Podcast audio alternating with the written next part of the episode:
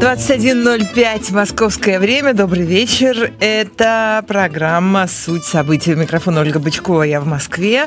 А у нас Сергей Пархоменко, что самое важное, с нами в прямом эфире «Эхо Москвы», в трансляции в Ютьюбе, на основном канале «Эхо Москвы». Вы можете нас там увидеть запросто, прямо вот сейчас буквально.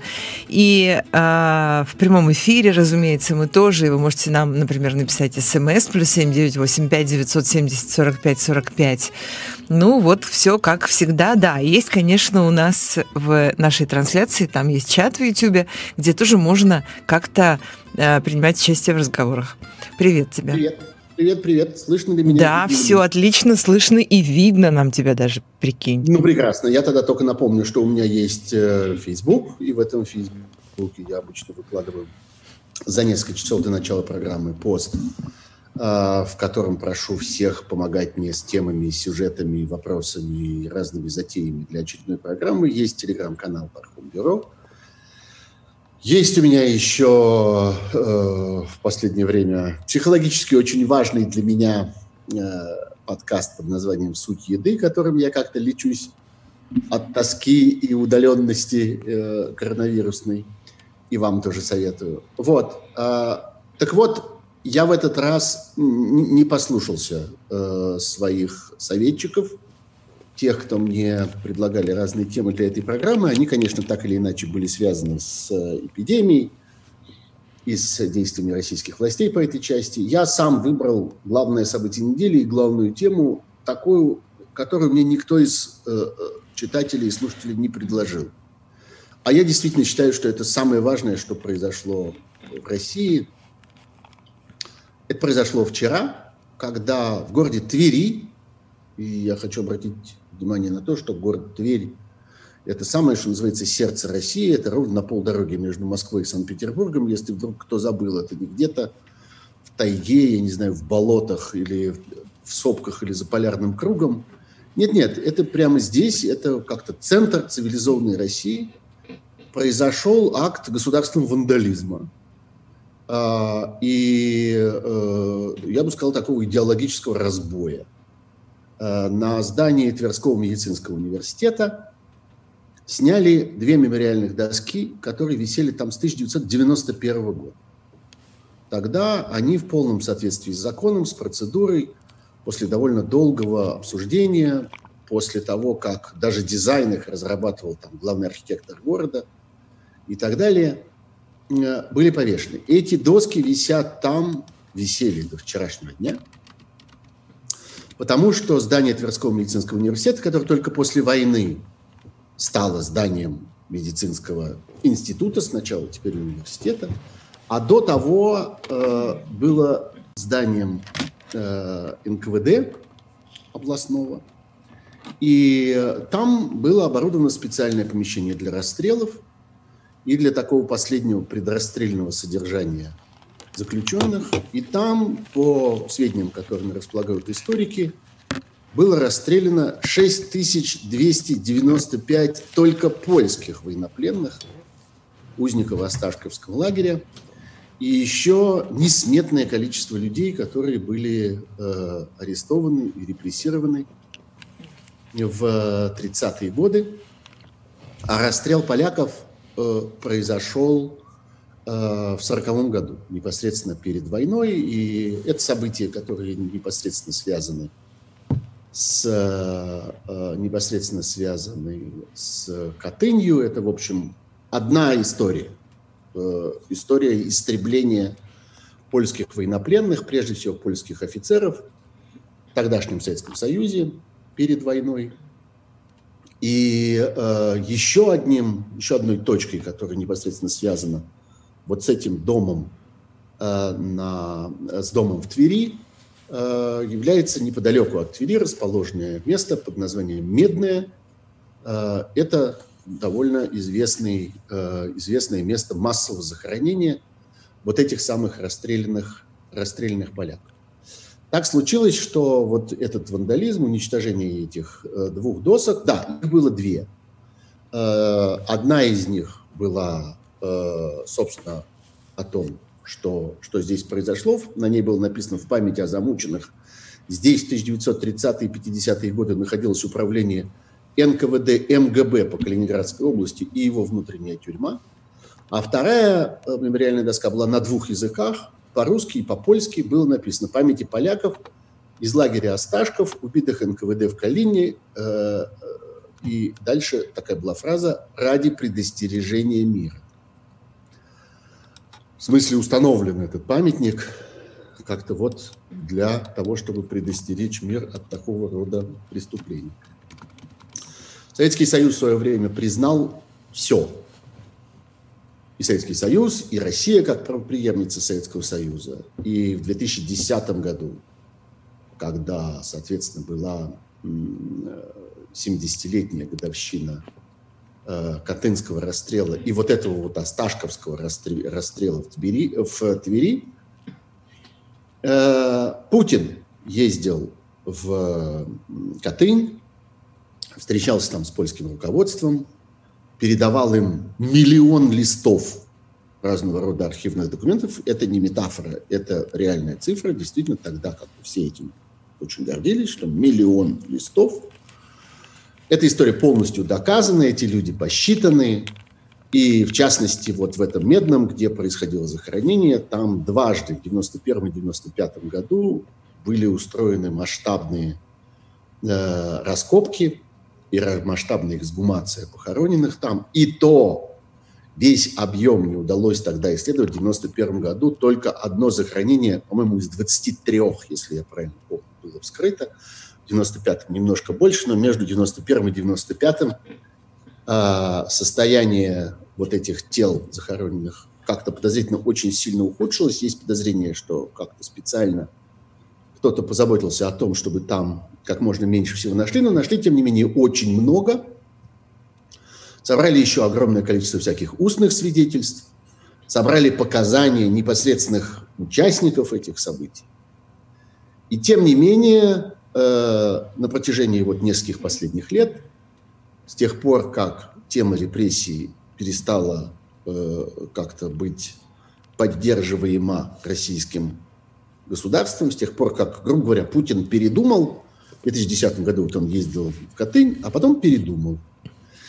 И на протяжении последних нескольких лет разные сталинистские, в большей или меньшей степени, общественные организации бомбили городские и областные тверские органы власти и добились того, что в октябре минувшего года областная прокуратура выпустила абсолютно абсурдный, буквально совершенно какой-то невероятной, демонстративной, наглой, хамской абсурдности документ о том, что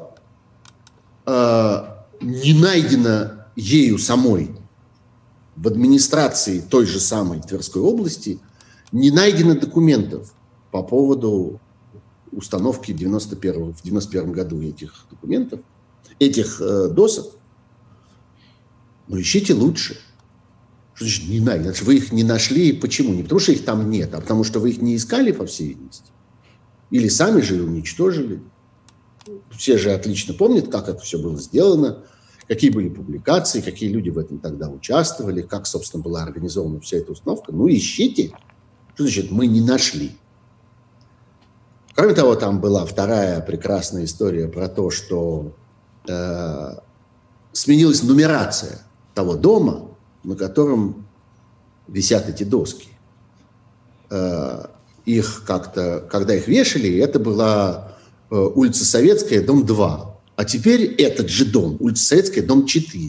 В результате там каких-то административных изменений, поскольку этот вот комплекс, который нынче принадлежит медицинскому университету, он состоит там из нескольких зданий, флигелей и так далее, их там как-то внутри себя перенумеровывали.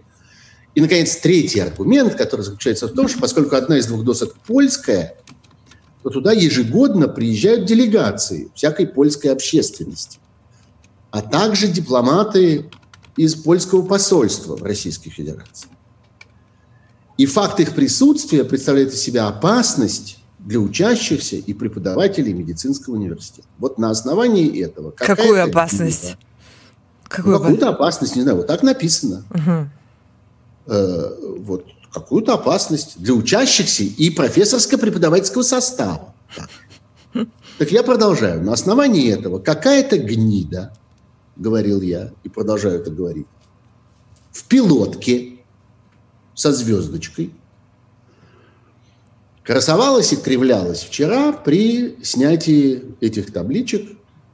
Это был чувак из местного НОДа, Национально-освободительного движения. Есть такая марионеточная организация на посылках у управления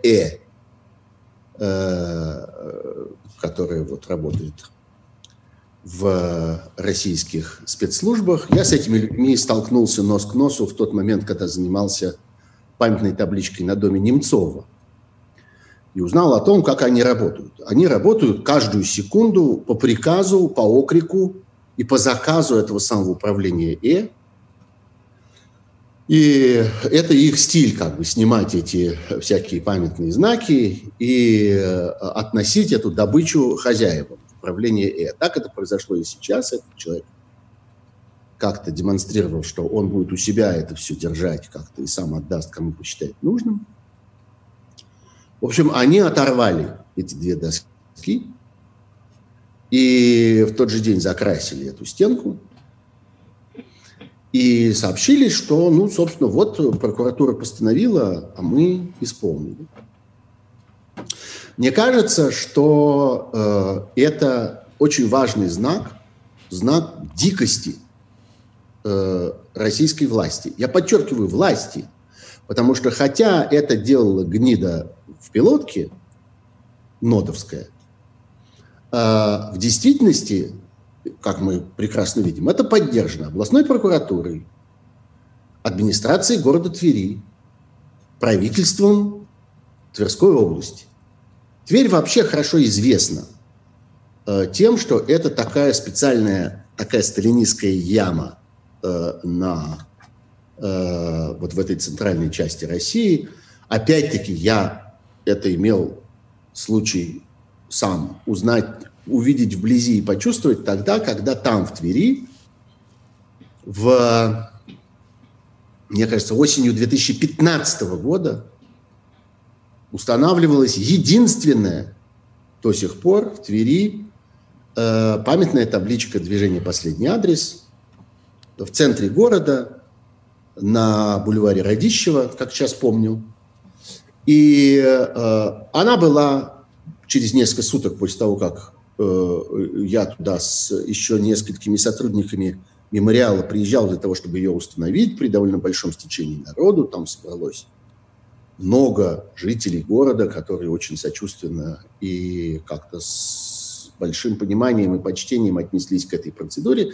Через несколько дней эта табличка со стены была снята, и это единственный случай в истории вот этого гражданского движения «Последний адрес», который с тех пор установил больше 1000 табличек, больше, чем в 50 городах Российской Федерации. Так вот, это единственный случай, когда на эту тему заседала целая отдельная городская администрация и принимала решение о том, что она не хочет эту табличку. Потом, спустя какое-то время, они решили, что они, пожалуй, все-таки не против этой таблички, но не разрешат ее вернуть на место до тех пор, пока их орган, не побоюсь этого слова, не выдаст из себя формальную бумагу о том, что они не против. Значит, эту бумагу они не выдали до сих пор. Просто технически не смогли ее изготовить. Дело идет с 2015 года. Это единственный случай, один такой, на всю Российскую Федерацию в истории «Последнего адреса». Но вопрос не в том, что кто-то там нас обидел. А вопрос в том, что эти люди могут действовать так только потому, что они считают, что сейчас так носят, сейчас так модно. Вот это сегодня соответствует, по их представлениям, официальной линии российского государства. В 2010 году был 1 000 000 документов, переданных в Катыни, а сейчас это сделано вот так. Вот такой у нас теперь в стране мейнстрим. И все это, конечно, очень тесно перевязывается и с празднованием 75-летия Победы и огромным количеством всяких нелепостей, которым это празднование сегодня сопровождается. Вот мы только что слышали о каких-то совершенно фантасмагорических историях с репетициями огоньков в окошках. На меня, например, большое впечатление произвела история, что бессмертный пол теперь госуслуга. Теперь надо, если вы хотите участвовать в бессмертном полке, надо пойти на сайт госуслуг, и сайт госуслуг вам там окажет эту госуслугу в той или иной форме. Вот так умирают гражданские инициативы, которые когда-то были придуманы разумными людьми из соображений очень благородных, очень, я бы сказал, таких гуманных и сердечных. Превращается это вот в такую мертвую госуслугу. И мне кажется, что это связано с тем, куда загнал Российскую Федерацию, вот в эту историю, в историю с тем, что табличку, повешенную в 1991 году, в 2020 году, то есть 29 лет спустя, официальные органы одного из субъектов Российской Федерации, находящихся в центре России, не боясь того, что им просто оторвут голову за это, снимают по выдуманной идиотской причине, типа того, что польская делегация угрожает студентам медицинского института. Дом 2 стал домом 4, и мы сами не нашли документов, которые у нас были по поводу этой доски. Все это, конечно, формальные вещи, а под этим, я хочу обратить ваше внимание, есть некоторая идеологическая подоплека, есть тексты, которые разные звереподобные люди и звереподобные организации распространяют в Твери, публикуют на разных сайтах, делая вид, это тоже отдельный детектив, что там был распространен текст, который был сделан так, как будто бы он является официальным пресс-релизом областной администрации и разослан с фальшивого адреса, который имитировал адрес областной администрации, опубликован был в нескольких местах, и это текст о том, что, разумеется, никакого расстрела в Медном не было, никакого захоронения в Медном не было, никаких расстрелов в Осташковском лагере не было, никаких расстрелов в подвале здания НКВД и МГБ Калининградской области не было, и, разумеется, Катыни тоже никакой не было. Все это установил один известный американский профессор, дальше цитируется американский профессор, который написал про это книжку, про то, что Сталина опять оклеветали. И вот оказывается, что этот американский профессор, он, как известно, знает гораздо лучше, поскольку он американский профессор. И все это происходит при участии власти. Не группа сумасшедших этим занимается, а власть, субъекта Российской Федерации, опираясь на то, что происходит в Кремле.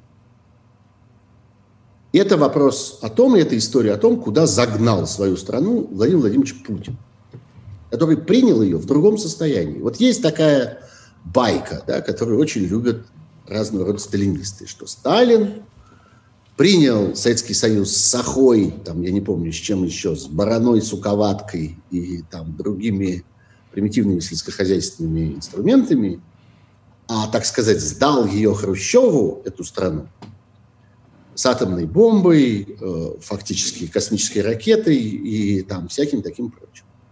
Значит, вот Сталин такой прошел славный путь. А Путин прошел другой путь. Он принял страну уважаемую. Сколько бы ни говорили, рассказывали про Козырева, который на все согласился, тогдашний министр иностранных дел, про Ельцина, который дирижировал симфоническим оркестром и не выходил из самолета в ирландском аэропорту Шена. Тем не менее, это была страна, которую только что приняли восьмерку, двадцатку. Страна, которую благодарили за ее европейскую политику. Страна, которой восхищались за то, что она не допустила в Советском Союзе, точнее, на руинах Советского Союза, югославского сценария, и это все очень любили повторять. И страна, которой весь мир с каждым днем становился все больше и больше благодарен за то, какую роль она сыграла во Второй мировой войне. И я хочу напомнить вам, что были времена, когда американские телекомпании выпускали многосерийные, я уж не помню, сколько их там, 20 или 25 серий было в знаменитом фильме «Неизвестная война». 75-го года, к 30-летию Победы. Какого? 75-го, мне кажется, к 30-летию какому-то. Мне кажется, немножко позже. Угу. Ну, все равно как-то...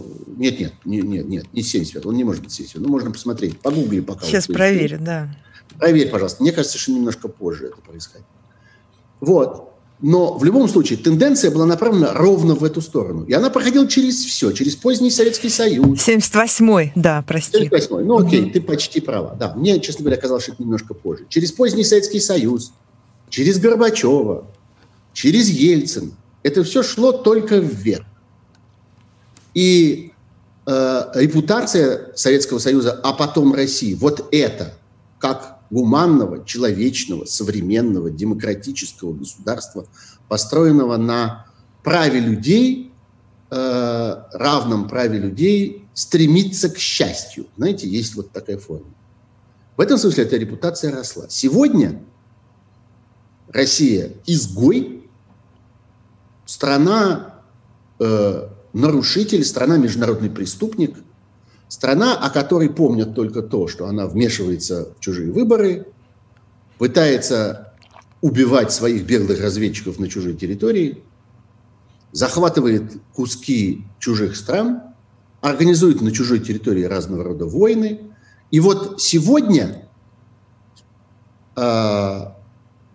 появился документ, появление которого абсолютно немыслимо, невозможно, невообразимо ни в какое ельцинское время, например. Это очень интересный, на мой взгляд, очень сильный, хорошо написанный текст, который подписала большая группа министров иностранных дел. Там есть госсекретарь Соединенных Штатов, а также, сейчас я посмотрю, министры иностранных дел в алфавитном порядке Болгарии, Венгрии, Латвии, Литвы, Польши, Румынии, Словакии, Чешской Республики и Эстонии, то есть Восточной Европы.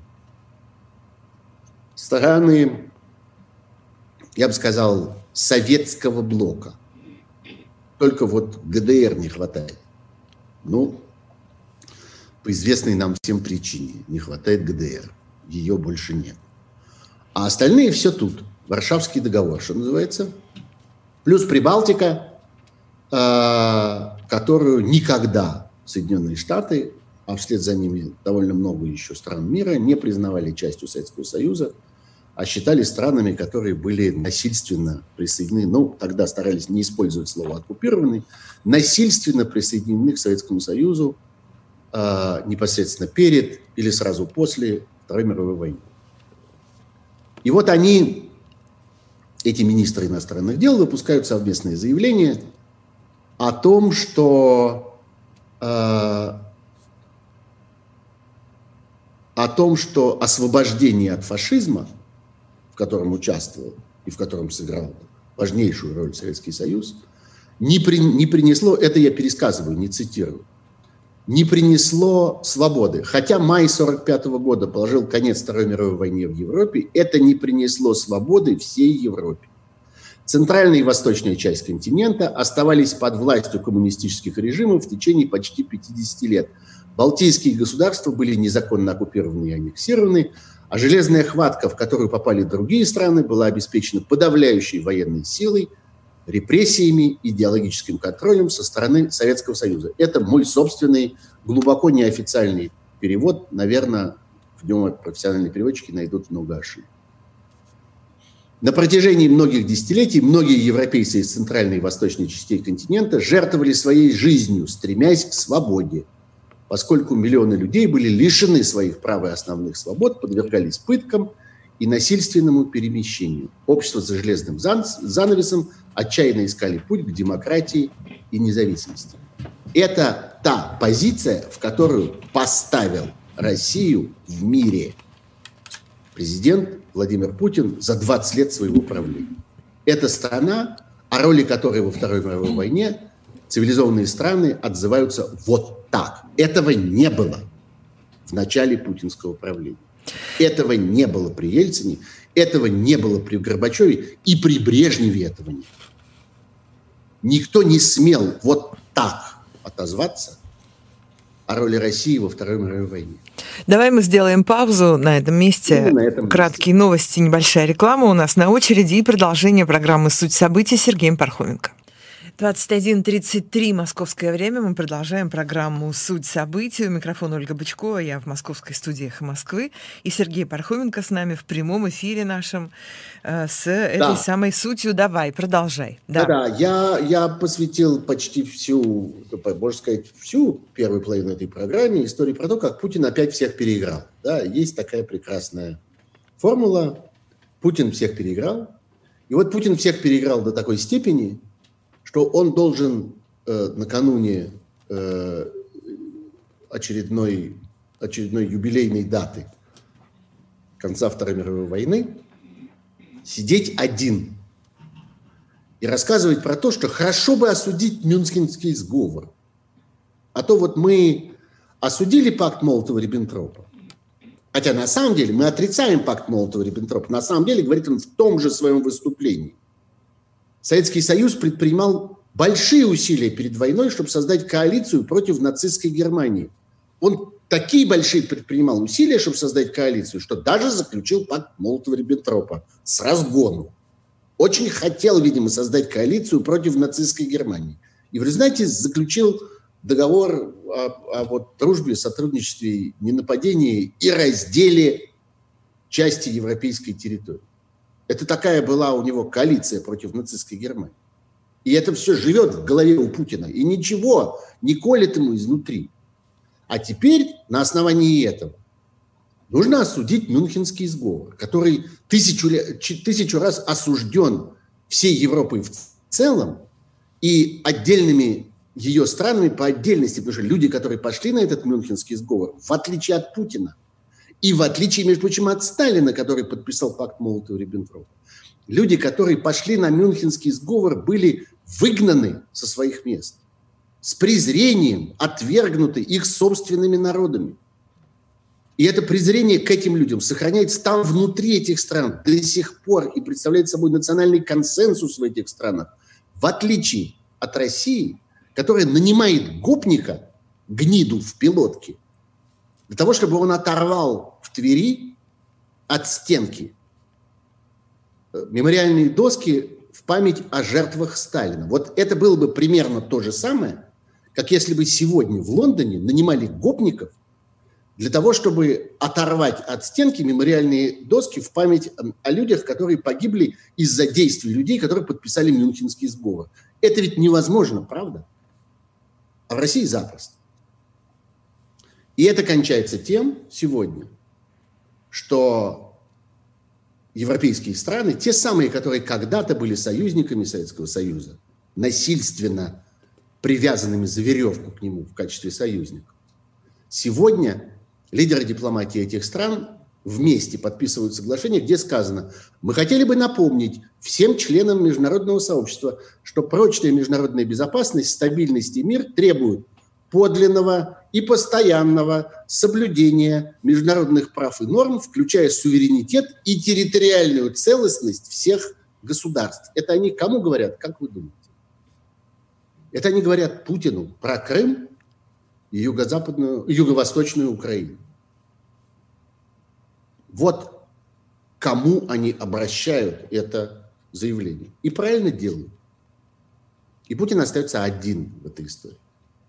И Путин остается последним человеком в Европе, кто 75-летие окончания Второй мировой войны способен использовать для своих, я бы сказал, мелких политических целей. Вот мы с вами посмотрим на 24 июня. У меня есть сильное подозрение сегодня. Так, в общем, это следует из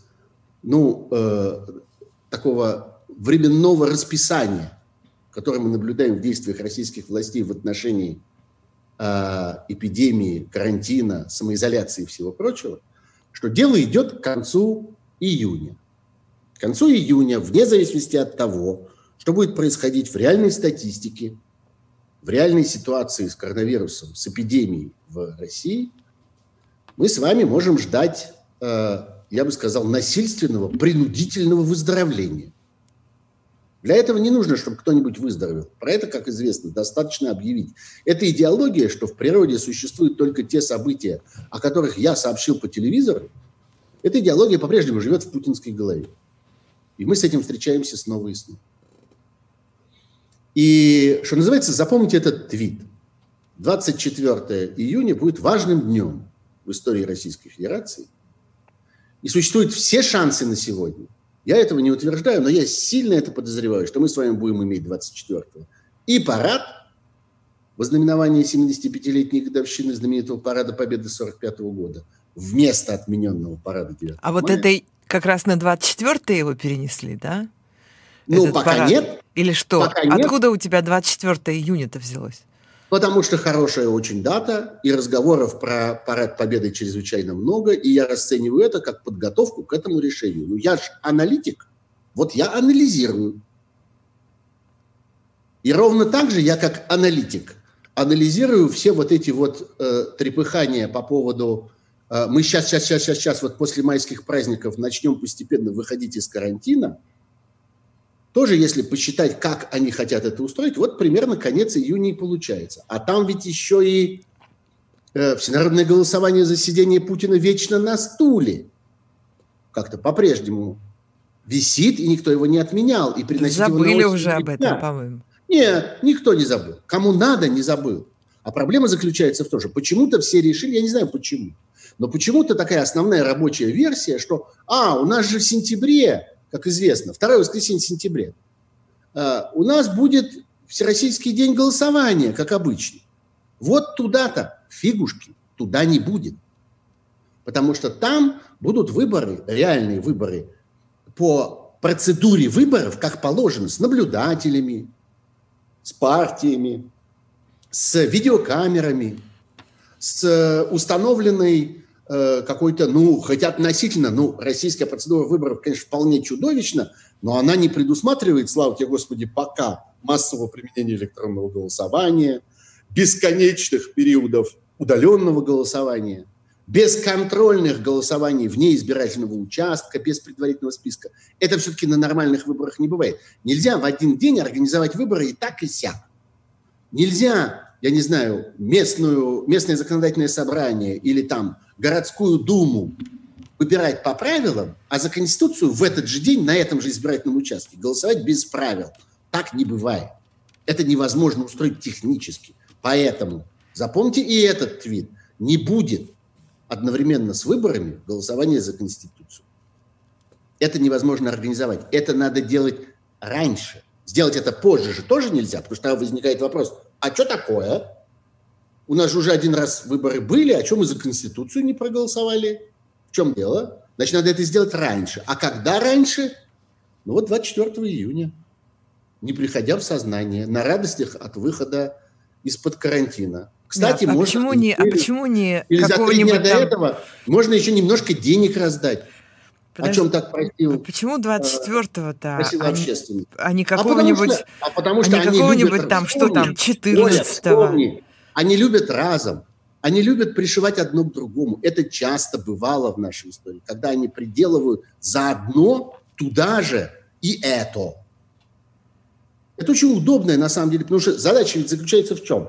Задурить, отвлечь, оттащить мозги. Вот очень удобно их оттаскивать, во-первых, выходом из карантина, во-вторых, выдачей денег, в-третьих, празднествами, победой, парадом и всем остальным, заодно и проголосуем. Что там, на радостях. Но сейчас вот Дмитрий Чернышенко сказал сегодня, вот мы только что с тобой слышали это в новостях одновременно, что конец мая, начало июня, вот уже вроде как есть возможность, есть вероятность того, что будем выходить. Да, я ровно про это. Начало июня. А где начало? Ну вот еще давайте недельку-другую. Ну вот числа 20-го выйдем, а 24-го и проголосуем. Вот я ровно имею в виду. А Чернышенко, когда это говорит, он что при этом имеет в виду? Он имеет в виду, что Россия продолжает расти со страшной силой. Что происходит спор на сегодня. Россия занимает 2-е место по количеству новых заболевших каждый день. Или все-таки 1-е? Поскольку есть еще люди, которые считают, что считать надо не так, а надо считать в процентах новых, прибывших, поставленных диагнозов к ранее заболевшим. В процент. Вот сколько процентов к ранее заболевшим прибавляется каждый день. Тогда Россия на первом месте обгоняет Соединенные Штаты на сегодня по этим процентам. Это тоже хороший, на самом деле, хороший показатель, он как-то много о чем свидетельствует. И история с умирающими врачами тоже хорошая история, которая никак вообще совсем не бьется с историей про статистику умерших. И здесь я хотел бы вам напомнить, что Россия – это та страна, все связано на самом деле. Эпидемия, не эпидемия, на самом деле все оперто на что-нибудь, все из чего-нибудь растет. Россия – та страна, в которой на высочайшем уровне поставлено искусство переписывания официальных статистических данных. Выборы называется. Все помнят, как устроено внесение глобальных данных о результатах выборов в систему ГАС Выбор. Все помнят эту технологию. Все помнят, как это было устроено, когда протоколы с мест приходят одни, а ЦИК публикует совершенно другие цифры, потому что заведующий отделом пришел, и операционистке сказал: Наташенька, или там, не знаю, Лидочка, или не помню, как ее там зовут в данном конкретном случае. Лидочка, напишите здесь вместо 3-8. А если Лидочка испуганно смотрит, тогда он перегибается через ее спину и сам пальцем тыкает в клавиатуру. И все. И больше ничего для этого не нужно. И результаты выборов становятся другими на этапе вноса в единую систему ГАС Выборы. Ровно так это делается сегодня со статистикой умерших, которая совершенно не попадает ни в какую логику и ни в какую пропорцию со статистикой заболевших. Эта технология выработана, и она работает. Она работает в разных обстоятельствах. Она работает на выборах, и она работает сейчас. И выясняется, что можно гнуть эти данные в любую сторону, как угодно, поскольку они произвольно пересчитываются и произвольно прописываются. И, соответственно, дату этого выхода можно устанавливать тоже какую угодно, поскольку все зависит от того, что мы скажем по телевизору. Если мы скажем по телевизору «все выздоровели», значит, все выздоровели. А если вдруг у кого не выздоровели, так тот пойдет в отставку, а вместо этого будет другой губернатор на этом месте, если у него не выздоровели вдруг. Мы же сказали, что выздоровели, а вы куда лезете? Вообще, на самом деле, Россия, происходит большой спор о том, проиграла или не проиграла Россия свою борьбу с коронавирусом. Ну, рассуждать об этом немножко рано, конечно. Борьба продолжается и будет продолжаться еще долго, несомненно. И, наверное, выводы делать рано. Но есть какие-то вещи, которые мы можем наблюдать. Вот мы можем наблюдать эту историю, о которой я только что говорил, с фальсификацией статистики по умершим. Совершенно сегодня очевидно. Мы можем наблюдать также и то, как технически трактуется разными причастными к делу лицами сама практика борьбы с эпидемией. Вот прекрасная история про временные госпитали, которые возводятся вокруг Москвы. И одна из них, я очень советую найти в интернете и почитать историю о том, что происходит в выставочном центре Крокус. Крокус Экспо. Это на самом краю Москвы. Ну, формально это по ту сторону кольцевой автодороги, поэтому считается, что это в области. И, соответственно, это проходит как бы по епархии не Собянина, а наоборот Воробьева. Гигантский выставочный комплекс, где возводится на 1500 коек временное такое вот госпиталь. Временный такой изолятор. Вот помните, кто был в советское время в пионерских лагерях, тот помнит, что слово «изолятор» применялось совсем в другом смысле. Туда укладывали тех, у кого ангина. Значит, они отправлялись в изолятор. Ну вот, значит, тут будет такой изолятор на 1500 коек, за который Арас Агаларов, владелец этого выставочного комплекса, получил без конкурса, без тендера, без конкурентов 1 миллиард рублей. Потому что его бизнес простаивает. Потому что, когда он строил этот выставочный комплекс, он рассчитывал, что там будут, как в такого рода выставочных комплексах по всей Европе и по всему миру, одна за другой, день за днем, бесконечно, как из пулемета, идти выставки. Сначала, обычные, отраслевые, коммерческие выставки. Сначала книжная выставка, потом меховая выставка, потом мебельная выставка, потом выставка семян, потом саженцев, потом удобрений, потом сельскохозяйственных инструментов. Каждые 3 дня какая-нибудь выставка. И бизнес этот заключается в том, что сдаются квадратные метры стендов для участников этой выставки. Вот я полез в интернет и посмотрел. В Крокус Экспо дорогие стенды. 12-14 тысяч рублей стоит квадратный метр дешевого стандартного стенда. А если вы хотите стенд красивый, то до бесконечности. Значит, вот ровно так. Из этих самых модулей, из этих самых пластиковых и фанерных стенок и металлических рамочек, ровно из того, из чего строятся эти выставочные стенды. Кто один раз в своей жизни был на отраслевой выставке, тот знает, как это. Книжную выставку вспомните. Я думаю, что большинство людей, которые нас слушают, когда-нибудь в жизни, уж по меньшей мере, на книжной выставке, там, на ВДНХ, например, бывали. Вот так это и выглядит.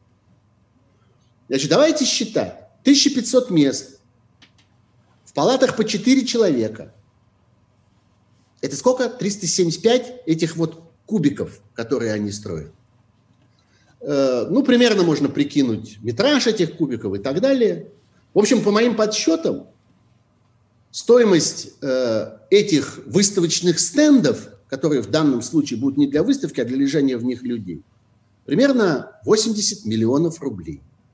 Не буду сейчас вам приводить точные арифметические расчеты, посчитайте сами. Я посчитал, что это 375 кубиков по 16 квадратных метров, на которых стоит по 4 кровати.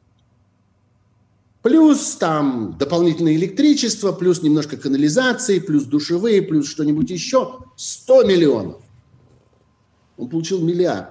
А откуда известно, что он получил миллиард-то? Это известно из документов подмосковного правительства. Он получил миллиард 35 миллионов, чтобы быть точным. Может быть, он там что-нибудь...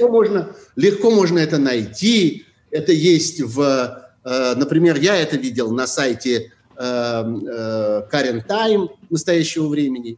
Есть еще у меня даже открыто это называется Scanner Project. Может быть, он там будет еще что-то оборудовать? Вот, цена контракта, порядок расчета, все нормально, документы выложены, все отлично, Крокус Экспо. 1 миллиард 35 миллионов рублей. Себестоимость этой стендовой конструкции, даже не себестоимость, а коммерческая стоимость, по которой он продал бы это. Понятно, что это не себестоимость. Понятно, что себестоимость существенно ниже. Он бы это продал, если бы это была выставка, за 100 миллионов в 10 раз. Там отдельно надо посмотреть, откуда взялись кровати и кто их поставил. Другая компания их ставит. Другая компания ставит то немудрящее медицинское оборудование, которое там будет. Это же не настоящая больница. Подожди, может быть, оно не такое. Может, оно не такое, немудрящее на самом деле. Все-таки там же нужны там кислороды всякие, какие-то сложные. Я же далеко оттуда. Я сам своими глазами не смотрел, я читаю, что пишут. Может, он будет оборудовать как-нибудь это специально? А пишут, что это по существу вот такой изолятор, что это, как-то его называют, коробочный обсерватор. Не побоюсь этого слова. Там через обсерватор. Коробочный. И, собственно, это для того, чтобы люди там, что называется, приходили в себя. Нужна эта вещь в видах развивающейся эпидемии? Нужна. Чего там? Кто бы спорил, да. Коек, на которых люди могут лежать, это полезное место. И правильно, что оно построено. Но только не так. Только не в 10 раз. И только не без конкурса. Все-таки нельзя... Из того, что нужно построить дополнительную больницу, не следует, что нужно купить эту больницу за 10 цен. Ну, подожди, а когда, например, вот в этих условиях проводить конкурсы и тендеры? Ну, времени мало, нужно все разворачивать прямо с дикой скоростью позавчера. Для того, чтобы провести конкурс и тендер, зная точно параметры того, что вы хотите построить, и понимая, что у вас есть не так много площадок, где это теоретически возможно, и не так много компаний, которые специализируются на строительстве этих выставочных конструкций, провести тендер, я бы сказал, суток двое примерно. Было бы желание провести тендер. Тендер – небольшая проблема. Техническое проведение тендера не представляет из себя бинома Ньютона. Тут другая история. История в том, что человек приходит в областное правительство и говорит: «Мне очень плохо, у меня сдыхает бизнес, у меня выставочный бизнес, он требует выставок». А выставки все отменились. Вот ближайшая выставка, опять заходите на сайт Крокус, этого самого Крокус Экспо, и видите, что там ближайшая выставка, по-моему, на конец июля. Вот она, вот я открыл. Седьмая международная... А нет, конец июня. Вроде у них еще что-то есть. Зуб даю, она отменится. А следующая в августе. А на самом-то деле эти выставки каждые 3 дня у них должны идти, а иначе эта штуковина не окупается. А иначе все это сооружение, которое он построил, его надо содержать, там, отапливать, а летом, наоборот, проветривать, вентилировать и всякое такое прочее. Охранять от пожара. Деньги теряет человек. Человек приходит и говорит: дайте мне денег. Ему дают денег. Ему дают много денег. Потому что часть денег обычно в таких ситуациях возвращаются тем, кто дают откат, называется. Другая история, это, конечно, история про стройки. Я про это говорил в прошлый раз. Есть в России и в Москве в особенности колоссальная проблема вот этой малоквалифицированной рабочей силы, которая в свое время была завезена для строек. Вообще-то эта проблема есть во всем мире. Вот есть такая страна Италия, где тоже очень сильно беспокоились о том, что будет с сезонными рабочими, потому что все сельское хозяйство Италии и вся туристическая отрасль Италии построена на сезонной рабочей силе. Но только Италия позаботилась о том, что вывести эту рабочую силу, если хотите, выгнать эту рабочую силу вовремя, понимая, что дело плохо, понимая, что все закрывается, что наступает карантин, что этих людей надо где-то содержать их негде. И их всех выпихнули из Италии. Правда, это было технически немножко проще, поскольку их можно было выпихнуть на машинах, в автобусах и хоть пешком. Это не так далеко, потому что откуда эта рабочая сила-то итальянская? Это Югославия разного рода, бывшая, ну там всякая Босния, Сербия и прочее. Это албанцы, это, ну в крайнем случае, португальцы с другого конца Европы. Но это не очень далеко. У России есть проблема. Ее рабочая сила живет далеко. Таджикистан далеко. Туда на автобусе не уедешь. Но вообще при желании это можно было организовать. Железные дороги существуют. Можно было вывести этих людей. Их и сейчас можно вывести. Но предпочитают другой вариант решения. Потому что очень нужны деньги. И потому что, ну как? Надо же решать проблему гастарбайтеров. Они же не могут сидеть действительно, как сельди в бочке, в этих своих общежитиях и казармах, где они на нарах по 8 человек спят. Там невозможно находиться, это чистая правда. Есть два варианта. Вывести или рассредоточить. В конце концов, рядом с Крокус-Сити есть еще 10 таких Крокус-Ситей, куда можно, в конце концов, можно хоть на ВДНХ этих людей вывести и расселить. Если уж так надо. А можно по-другому. А можно открыть стройки. Потому что деньги очень нужны. Потому а вот что... Я прошу прощения, Сереж, извини, можно я тебя перебью коротко? Вот сейчас ты же знаешь нашу замечательную коллегу Аллу Шевелкину, которая... Как раз, конечно. Да, которая как раз... Французский журналист. Да, французский журналист. Вот она мне прямо сейчас, минуту назад написала, что мы во вторник снимали репортаж про госпиталь в Крокусе. Там будет КТ, 4 реанимации с аппаратами ИВС, респираторами и так далее. Надо включить еще проживание и питание врачей в отеле «Аквариум». А большинство врачей, пишет Алла, из Красноярска, действительно. Да, напиши, пожалуйста, Алле Шевелкиной еще 100 миллионов рублей. Угу. А речь идет о миллиарде. Пусть 200 еще миллионов рублей. Будем щедрыми за КТ. Раз там есть прям 4 КТ, то 200 миллионов рублей. Дальше что? Это меняет ситуацию? Ну вот... Это радикально заставляет нас предполагать, что там есть какие-то другие мотивы. Там нет других мотивов.